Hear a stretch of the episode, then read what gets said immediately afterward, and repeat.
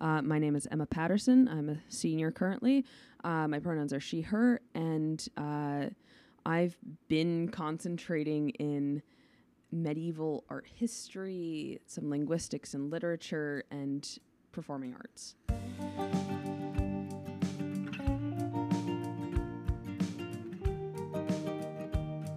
For the Sarah Lawrence Library, I'm Tim Camp, and this is the Sarah Lawrence Library Podcast.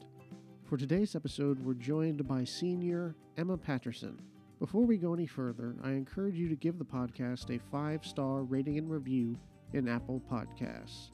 These reviews are essential in us climbing the podcast ranks and finding our audience. We have one written review at present, and it's a great review from a parent of a new SLC student, and everyone at the library just loved it. So, more of that would be great. You can connect with us on social media at SLC Library on Facebook, Instagram, and YouTube. Also, remember to visit the library website where you can check your library account, reserve a study room, or book a consultation with one of our research librarians at sarahlawrence.edu slash library. You can now also reserve time with our sewing machine, our 3D printer, or for podcasting by clicking the Sewing 3D Podcast button in the sidebar on the library's main page. The Sarah Lawrence Student Life Preservation Project is accepting contributions. Visit slcstudentlifeproject.omeka.net for more information. That URL will be in the show notes. If you have any questions, concerns, or suggestions that you'd rather not share over social media, email me at fkale at sarahlawrence.edu. Thank you for joining us on this auditory adventure. We hope this episode finds you well and that you share it with your friends and colleagues. Now let's begin.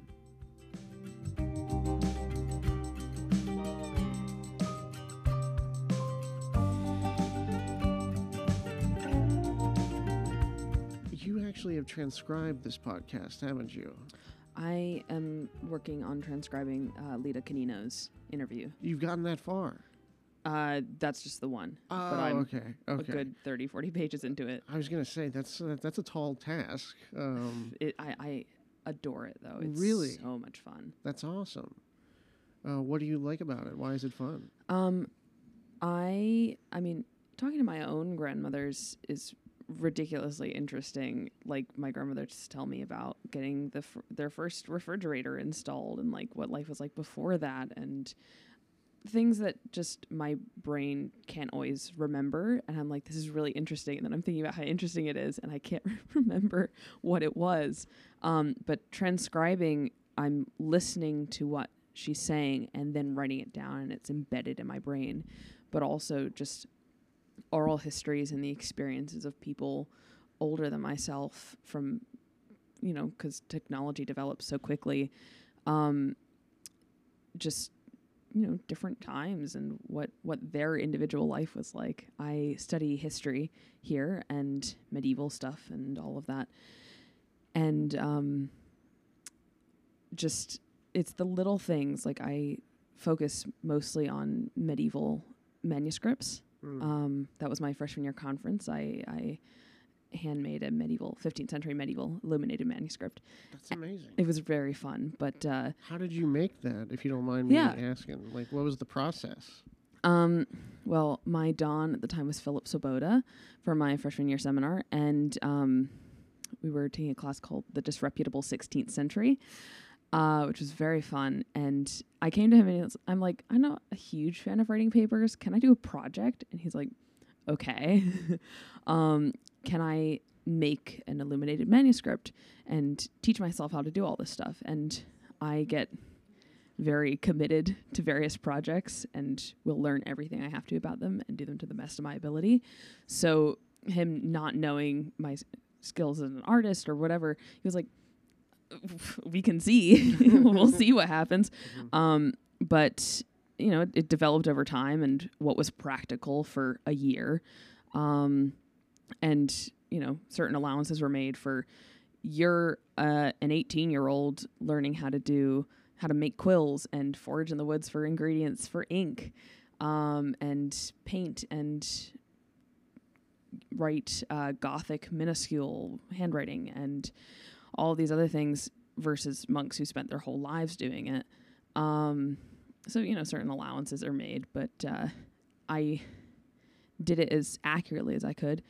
Um, Can this? So you said it's an illuminated manuscript. yes, Could you describe what is an, an illuminated manuscript? Um, within Christianity, which is more of my uh, area of expertise, um, medieval Christianity specifically, and the development of Europe.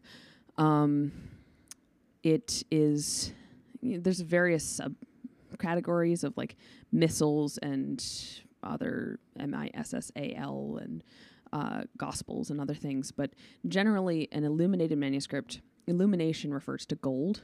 Um, so historiated initials, which are the big fancy letters, like in Sleeping Beauty, where there's images on the inside and the letters are made out of gold leaf. Um, because in you know candlelight or daylight, it appears to glow. It, it, it it's illuminated.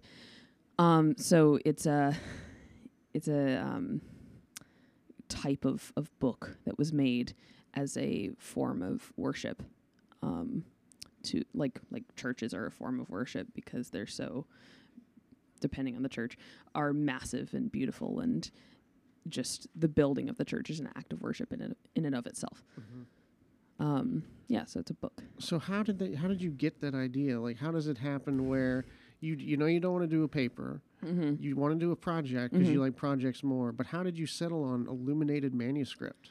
Um, I watch a lot of YouTube, and that tends to be how I get into things. Um, I follow a lot of historical costumers and people who craft. Um, and I saw somebody, um, I think the channel's name is Nerdforge.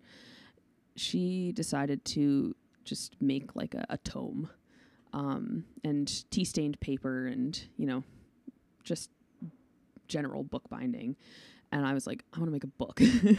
I want to do this because I saw someone else do it, and and it looked um, like it was a likely project that I could accomplish. And actually, you know, the pandemic's the pandemic, but going home where my dad has all his woodworking tools was very helpful in finishing, and I don't have to worry about being fined for making a mess in the dorm um, or getting OSHA trained because I can, you know, do all this stuff in my own room and work with lead paint and like without getting in trouble.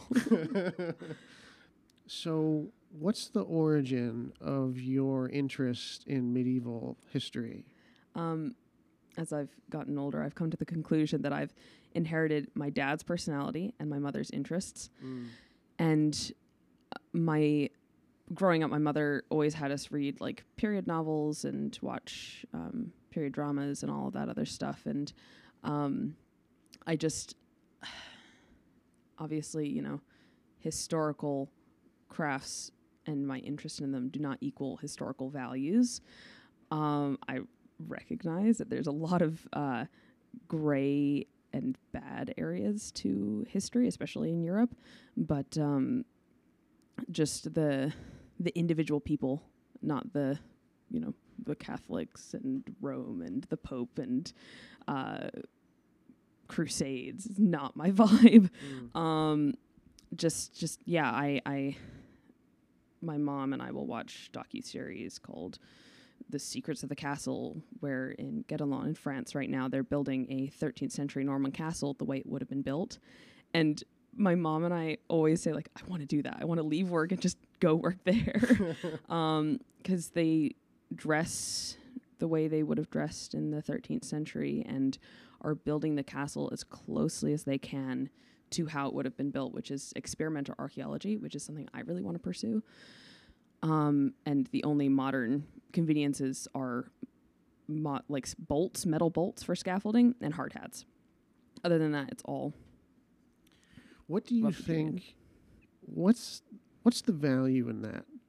Like in recreating something in the historically accurate way. What what do Mhm. you see as the value in that? Um, I think, at, at risk of sounding a bit crotchety, um, I, I, I think in the modern age, there's a lot of consumerism and just dispose of things as soon as they don't work.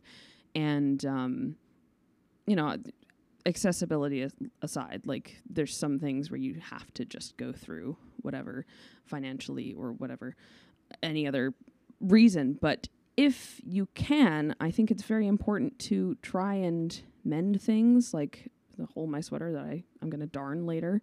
Um, What does darn mean? darning is weaving thread to to fix a hole to patch it. Um, so if there's a hole in my sweater, I'm going to fix it versus throw away the sweater. Mm-hmm. Um, and in the in, in history, up to the 20th century, even it it was very much fabric's incredibly expensive. I do a lot of costuming as well, and I have a great interest in historical costuming, um, which is my sophomore year conference. But um, the, there's so much like fabric's incredibly expensive, and this is a dress that I'm gonna have for the next 40 years of my life. Um, and I'm gonna take care of it. Uh, versus today, you know, just go through things and toss them out, and you know, thrifting has its problems as well. And there's so much textile waste that, like Goodwill, cannot sell all of it, and the things that get donated are not like some are not possible to sell because they're so deteriorated or whatever. Um, but in history, kind of going in circles, um, there's so much emphasis on like save and use everything you can. And costuming's a great example of that. When you see shirts, like men's shirts are masculine shirts are rectangles and triangles.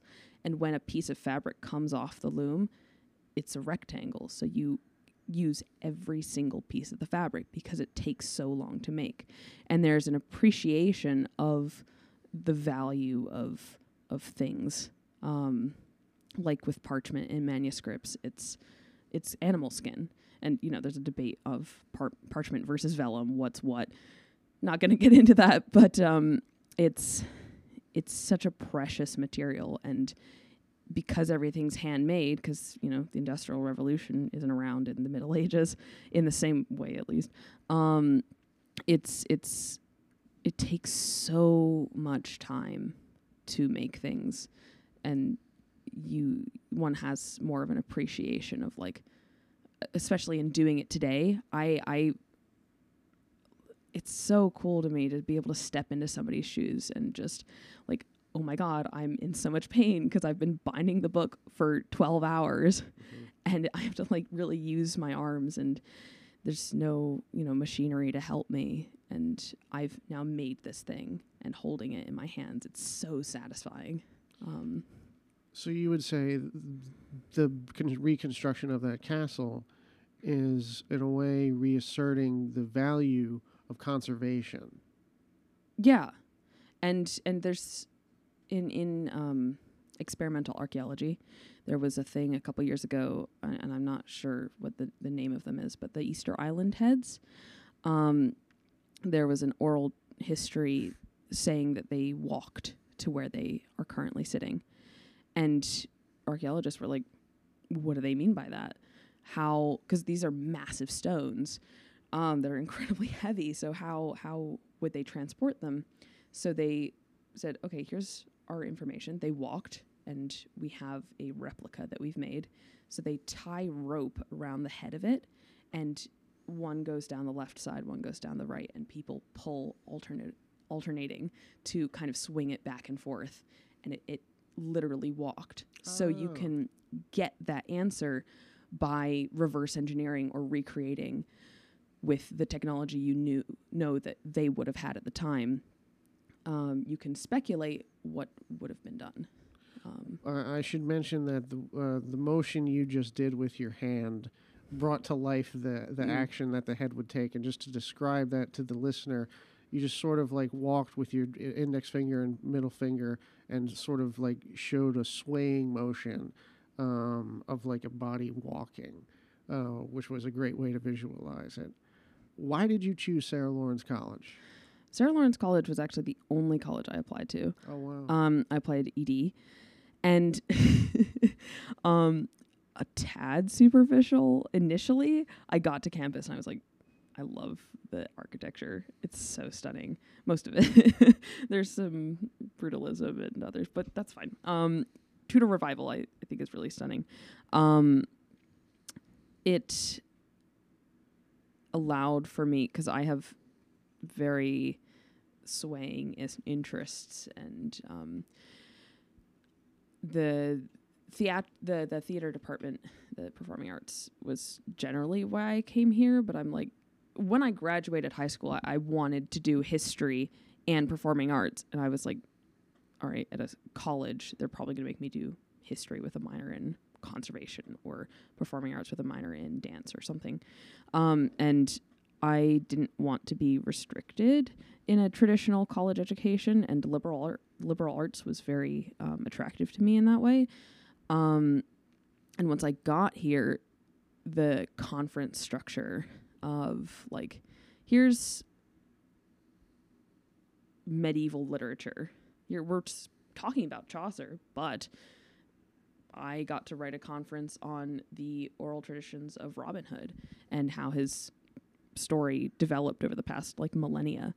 Um, so the fact that I could talk about anything I wanted to without being restricted to uh, a specific like write about restoration in England, the English rest- restoration, which is a you know vaguely interesting to me, but it's not like I love Cromwell and I want to write everything about him.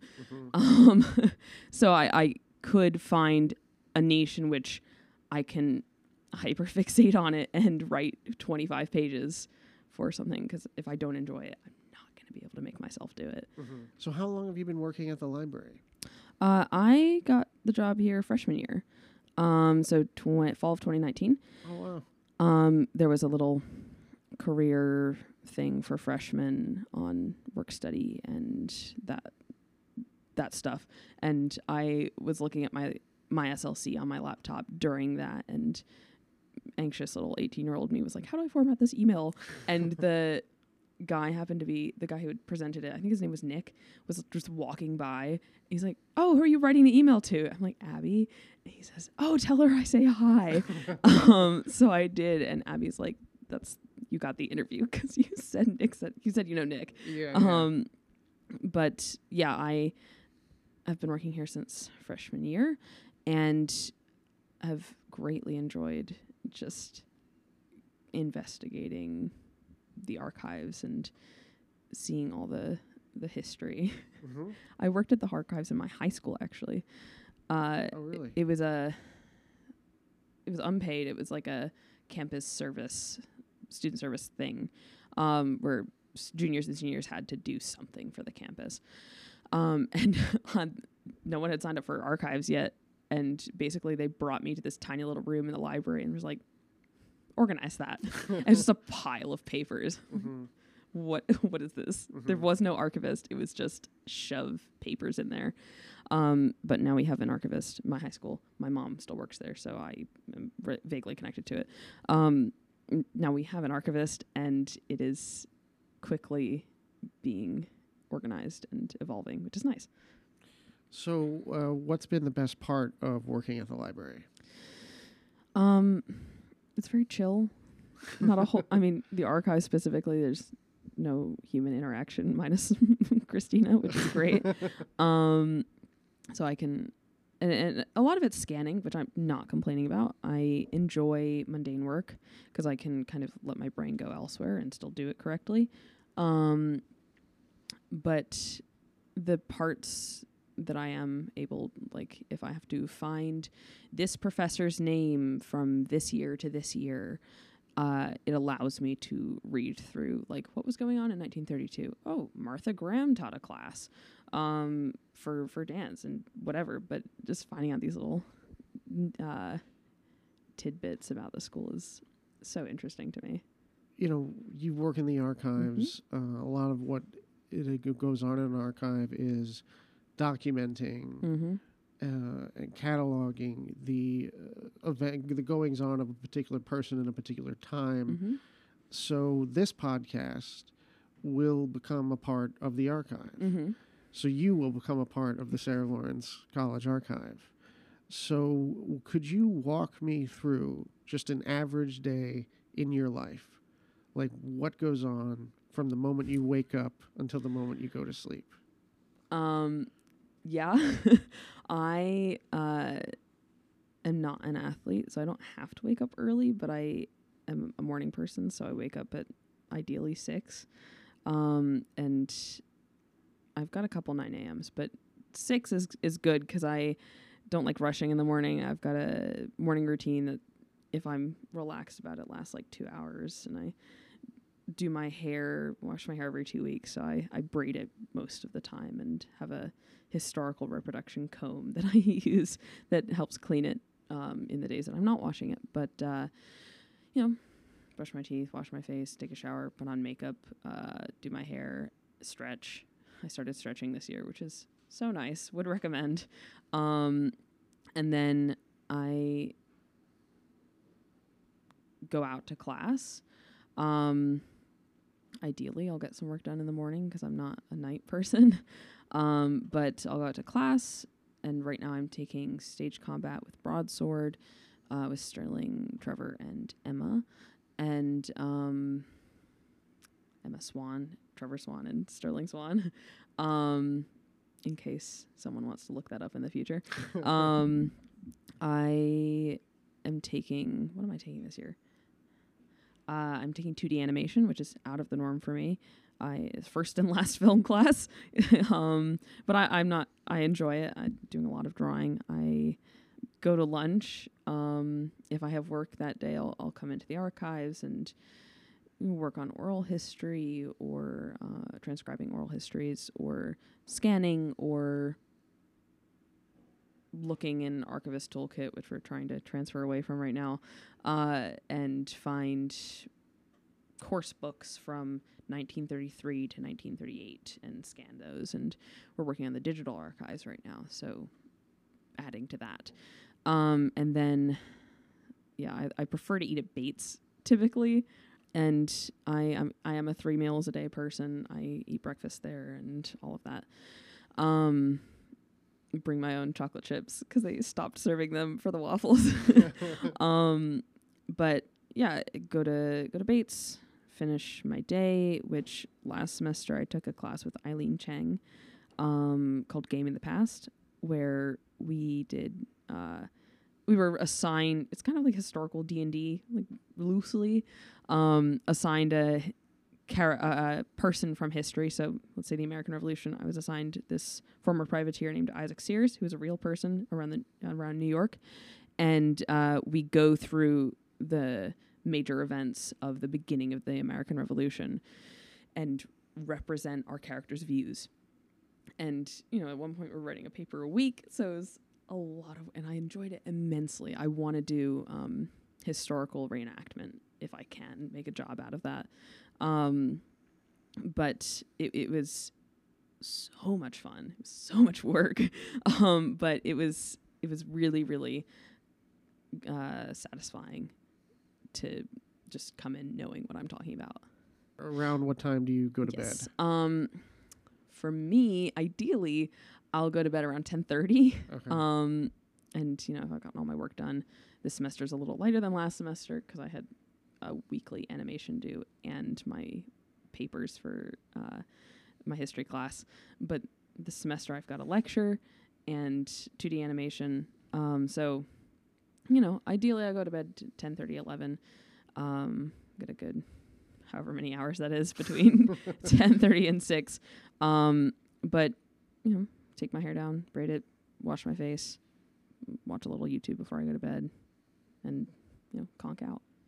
All right. Thank you. Um, what's something you're passionate about right now?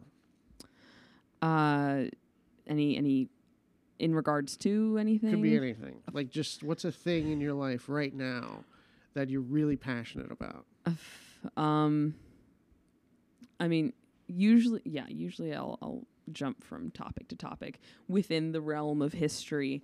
Right now, I am passionate about historical costuming. Um, it's kind of I've kind of been on that run since uh, sophomore year with David Castriota's seminar called "The Birth of Medieval Europe." I this was over the pandemic, so I was at home and I handmade a 10th century Viking dress uh, and taught myself how to tablet weave and how to leatherwork and make shoes and how to dye fabric with a plant called woad and hand sew and draft patterns and um, so similar to the book, it was just appreciation of like the work that goes into making things from history and using the information that we have because you know linen and wool are natural materials that decompose using the information that we have and what's left to infer as to what something might have looked like.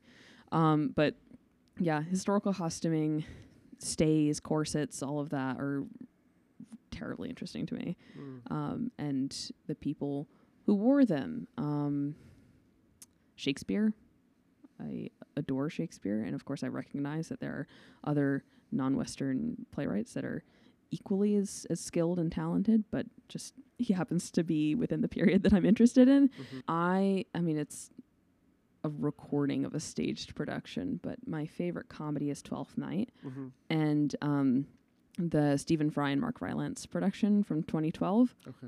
was really cool because it was an all male production. They did it as, as historically accurate as they could. So all male production, uh, period accurate costumes. Mark Rylance played Olivia and was sewn into his dress every night. Um, they had wigs that are made in the way that they would have been made. So it was again experimental archaeology within a theatrical performance, and it was very well done. And they did it as closely as they could to like, oh, during the intermission, there's a song and they sing "Ah Robin," and then afterwards they you know have the bows and stuff. But um, it that was very good. I would recommend watching that. The Globe uh, Theater has a kind of streaming service, so you can watch that. Um, Ian McKellen in King Lear. I was incredibly privileged to see that Mm. in London in 2018. There was a production in New York with a director whose name her f- first name is Sam Okay. um, that I had problems with of, of King Lear. Um, and I really enjoy doing theatrical criticism. Um, but yeah, my, my top three favorites are King Lear, Macbeth, and then for comedy would be Twelfth Night. okay. At present, Yes. is life calm or cha- or is it chaotic? I enjoyed last semester because I got into quite a routine, uh, despite writing papers all the time, uh, which I'm not complaining about. At present, I'm thinking about graduating and what job I'm gonna get, and you know, I'm pretty like I have dream jobs and things that I'd really like to do, but I'm not gonna be picky about it. I just want an income. um, and thankfully, I have a good relationship with my parents, and my parents are comfortable, so I can stay with them, need be. Um, uh, so there's you know career stuff that I'm thinking about, graduation stuff, uh, friendships and relationships with other students that just are taking up a lot of my time that I have to think about. Um, but I, compared to high school and freshman year, I'm very comfortable with where I am right now, thankfully. Do you mind if I ask when you were born? I was born May 11th, 2001. 2001. Yep. Oh my god. so how old? So how does old does that make you? I'm 21. You're 21. Yep. Okay, uh, that makes sense. You're a senior. Um, So I ask because I'm curious. What's something people mi- misunderstand about your generation? I don't think I'm the best representative of my generation, considering how invested I am in history. And I'm not saying I'm an anomaly, but uh, I don't know. There's assumptions about like TikTok and influencers, and you know, I'm not saying that they don't exist or, or aren't problems, but uh, you know, there's the whole like intergenerational like, oh, you guys suck. No, you guys suck. yes. boomers versus millennials and millennials versus Gen Z, and it's like we're all on this planet. Can we can we just be nice to each other Mhm. um, and respect people's right to exist and be alive? How would you like to be remembered? you you made a funny noise. Um, it's a big question. It is, Um, it is a big question. I graduating high school, I had been really, really enjoying being in theater and um, performing, and I, you know, I think a lot of young people are like, I'm going to be famous, blah blah blah blah blah blah, and over the pa- the past what three four years, which I I have done so much work on myself. Um, just because I, I, up until last year, I didn't have really many friends at all. And it gave me a lot of time on my own to reflect and just be like, "Hmm, yeah, this is who I am, and I'm comfortable alone, and I'd love to have people in my life, but whatever. Um, and not to dismiss the friends that I have now, I am incredibly grateful for their presence in my lives. It's just like, it's the first time that I've had people be like, had people in my life who I've thought, yeah, they care about my existence. and, um, you know, with obviously my family aside, but friends, um, how would I like to be remembered? Again, has has kind of mi- like become smaller as I've gr- grown in the past few years. Of like, I don't really care about being famous and leaving my mark on the world, and that's my own personal opinion. If you want to go off, enjoy that. Um, but I mean, my goal for my life is to, you know, live quietly and comfortably in a little cottage in Scotland. um, and being remembered, I just want to, you know, be remembered as someone who who cared about others. Um,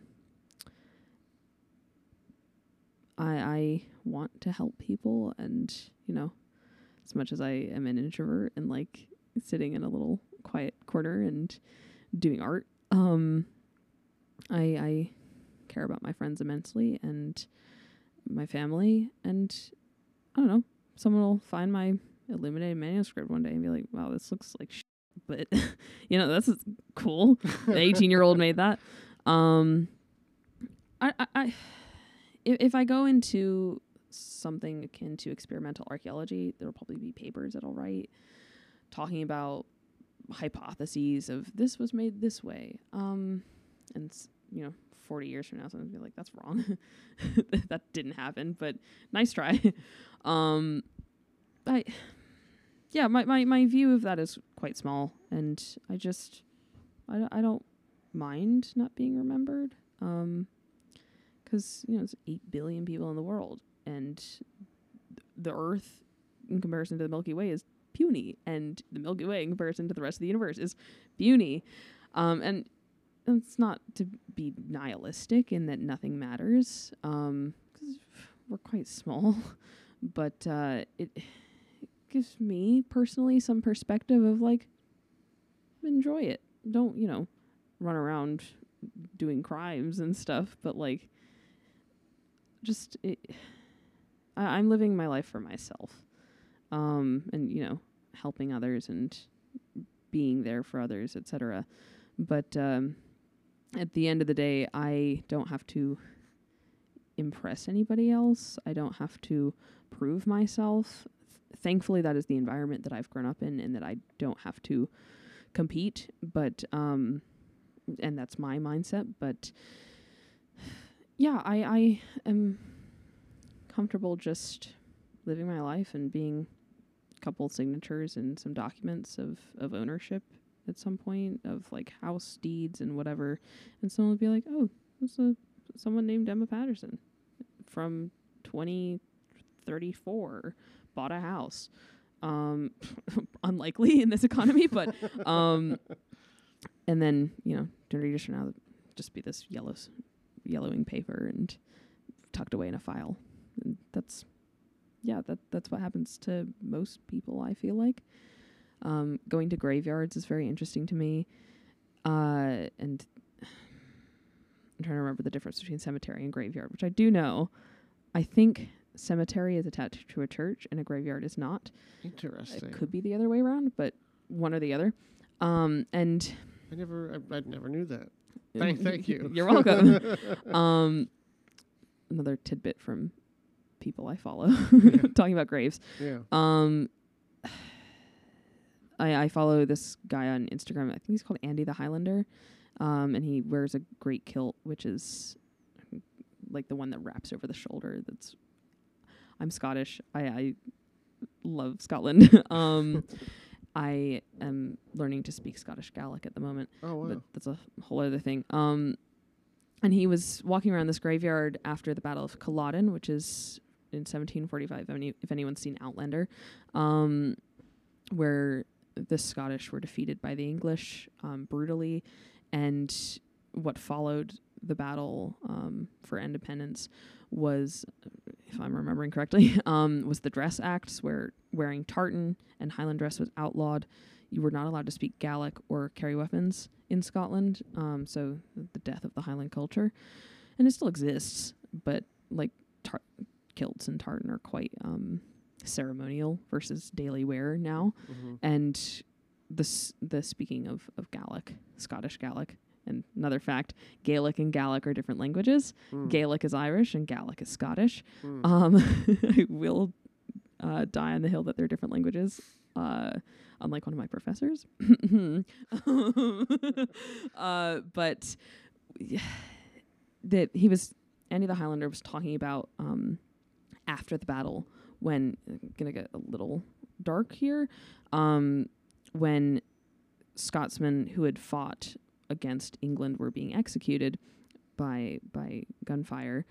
Um, they were leaned up against one of these headstones and you know, 10 15 feet away there was a little groove in another headstone that they'd rest the musket on to execute these individuals and it's those little details of like something happened here there were people here um, great suffering was here um, these headstones have seen more than maybe the people who are buried underneath them have seen.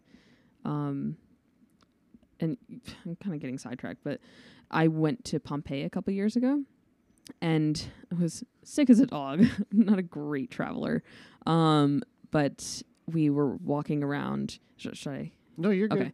Um, we were we were walking around on this tour, and I was kind of like passed out. But uh, we the the Pompeii in, the Romans had um, like stepping stones as a crosswalk. Um, so there's the sidewalk, and then there's a kind of deeper road, and then it goes back to the sidewalk. And because the road was full of you know nasty stuff, because people empty things in the street, um, there were raised stones, um, kind of like stepping across a stream. Like you could step on that and not have to get your feet dirty. And um, between those raised stones, there was a groove in the road, like a deep, maybe four, five inches across, deep groove. And that was where, um, you know, wagons and chariots had passed in the same spot da- on a daily basis and just worn the road away. And more than anything else than the mosaics and the frescoes and you know the fountains whatever that was what kind of blew my mind of there were there was life here there's people here. And it was very cool. So um i you know being a history nerd love imagining the little things and and thinking like I went to the met last weekend and um was looking at these i think they were frescoes made out of plaster and they said their thumbprints are preserved of because you have to work quite quickly before it dries to sculpt. Um, and the tiny remnants of just a person who made something who left something behind I, I think i think that's really cool. And if someone you know centuries in the future if if the planet still exists um, given the way climate change is going um, you know someone distant in the future just sees something I've made and it's like wow there was a an individual and, and is able to conceptualize that people hundreds of years ago thousands of years ago existed and had their own you know daily lives and milling about um, I think that would be cool even if my name disappears Well, that's great. Um, here's my final question: What what plans, if any, do you have for after graduation? I I, I mentioned that I want to go into historical reenactment, um, which uh, unsurprisingly follows my interests of um, talking about history and bringing it to the present. Because if we don't, of course, we are doomed to repeat it. Um, and I think there is value in discussing uh, more than just the West, but you know, the West has been pretty good at colonizing the rest of the planet. So, um, talking about like colonization and and the effects that it had, and um, colonial Williamsburg, which I have heard called the conservatives' Disney World. Um, it's actually doing an incredible job at rep- representing all parts of history. They have indigenous interpreters and um, black interpreters talking ab- ab- about more than just ooh pretty white people in Georgian rococo dress blah blah blah blah blah um like no it was so much more than that. And all of the wealth all of the wealth came from the slave trade. Um so it it talks about history in a way like this is our country. And knowing starting a discussion about the the roots of the United States and ideally I'd like to do reenactment in the UK but um again starting a discussion about like where this came from and the hypocrisy of the revolution of like we don't want to be um living under this empire anymore that's oppressing us. Meanwhile uh the revolutionaries were like hey enslaved people come help us but we're still going to enslave you. Like help us help us be free. Help the white people be free while we continue to exploit you um, and just do really atrocious things. But um, it Williamsburg does quite a good job of talking about all of that and bringing all of it into the view. And they don't call founding fathers founding fathers because that contributes to American mythology, uh, which there's a very interesting video that I'd love to recommend called um, American Mythology in The Simpsons or something this guy talks about that episode i think it's called iconoclast um where i don't watch the simpsons. Um the daughter. Lisa. lisa thank you. Um I knew there's an s in there uh finds out that the founder of their town is not who they thought he was Yes, and wants to tell everybody Yep. and then yeah so he he the i l- watch a lot of video essays. Um i could have i have several recommendations but um Well, what you could, what would be great is if in an email, if you Mhm. could give, send me an email Mhm. with links to anything you recommend. Um, Yeah. Maybe keep it to like five things, okay, okay. and then I'll put those links in the Mhm. show notes of this episode, hmm so people will be able to find the links hmm in the description of this Mhm. episode. Um, but they they Colonial Williamsburg calls quote unquote the founding fathers nation builders because Yeah. it's more than just men and also the founding fathers raises them up on this pedestal that's like they can do no wrong. It's like no, these were deeply flawed people. Um, yeah, it's a very neutral pro- approach in that we're going to represent history um, and all of its facets, um, which I think not only giving the people of the past a voice, but representing the past in its good and bad parts to people is incredibly important in just like you're not again you're not the main character and there is you know thousands and thousands of years of of past where you know billions and billions of people have existed before you and all of their lives have contributed to what's happening today.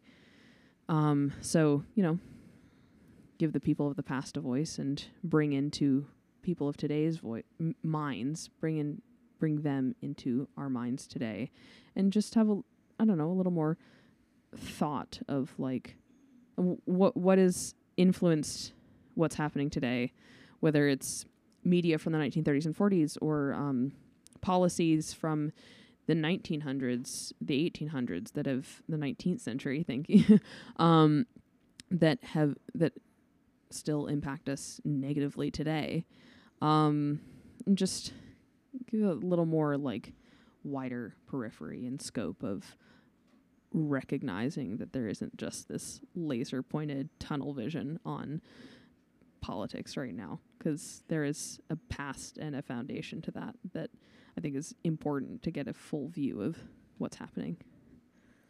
So what are you gonna do after we're done talking?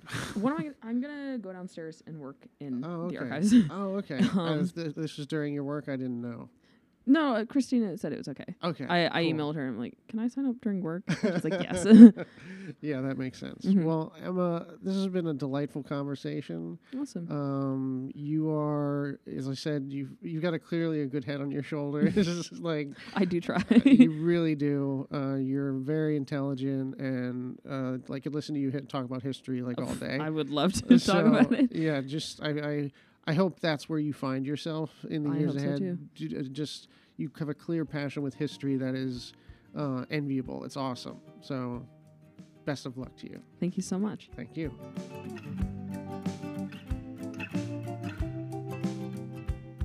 Thus concludes this episode of the Sarah Lawrence Library Podcast. If you would like more from the SLC Library Podcast, then go back and listen to my other chats with staff and students to tide you over until next week's episode. Remember to give us a five star rating and review in Apple Podcasts. Follow us on social media at SLC Library on Facebook, Instagram, and YouTube and visit the library website where you can check your library account, reserve a study room, or book a consultation with one of our research librarians at sarahlawrence.edu slash library. If you have any questions, concerns, or suggestions, email me at fkale at sarahlawrence.edu. Music by Owen Anderson. Thank you for sharing your time with us. We look forward to doing it again next week.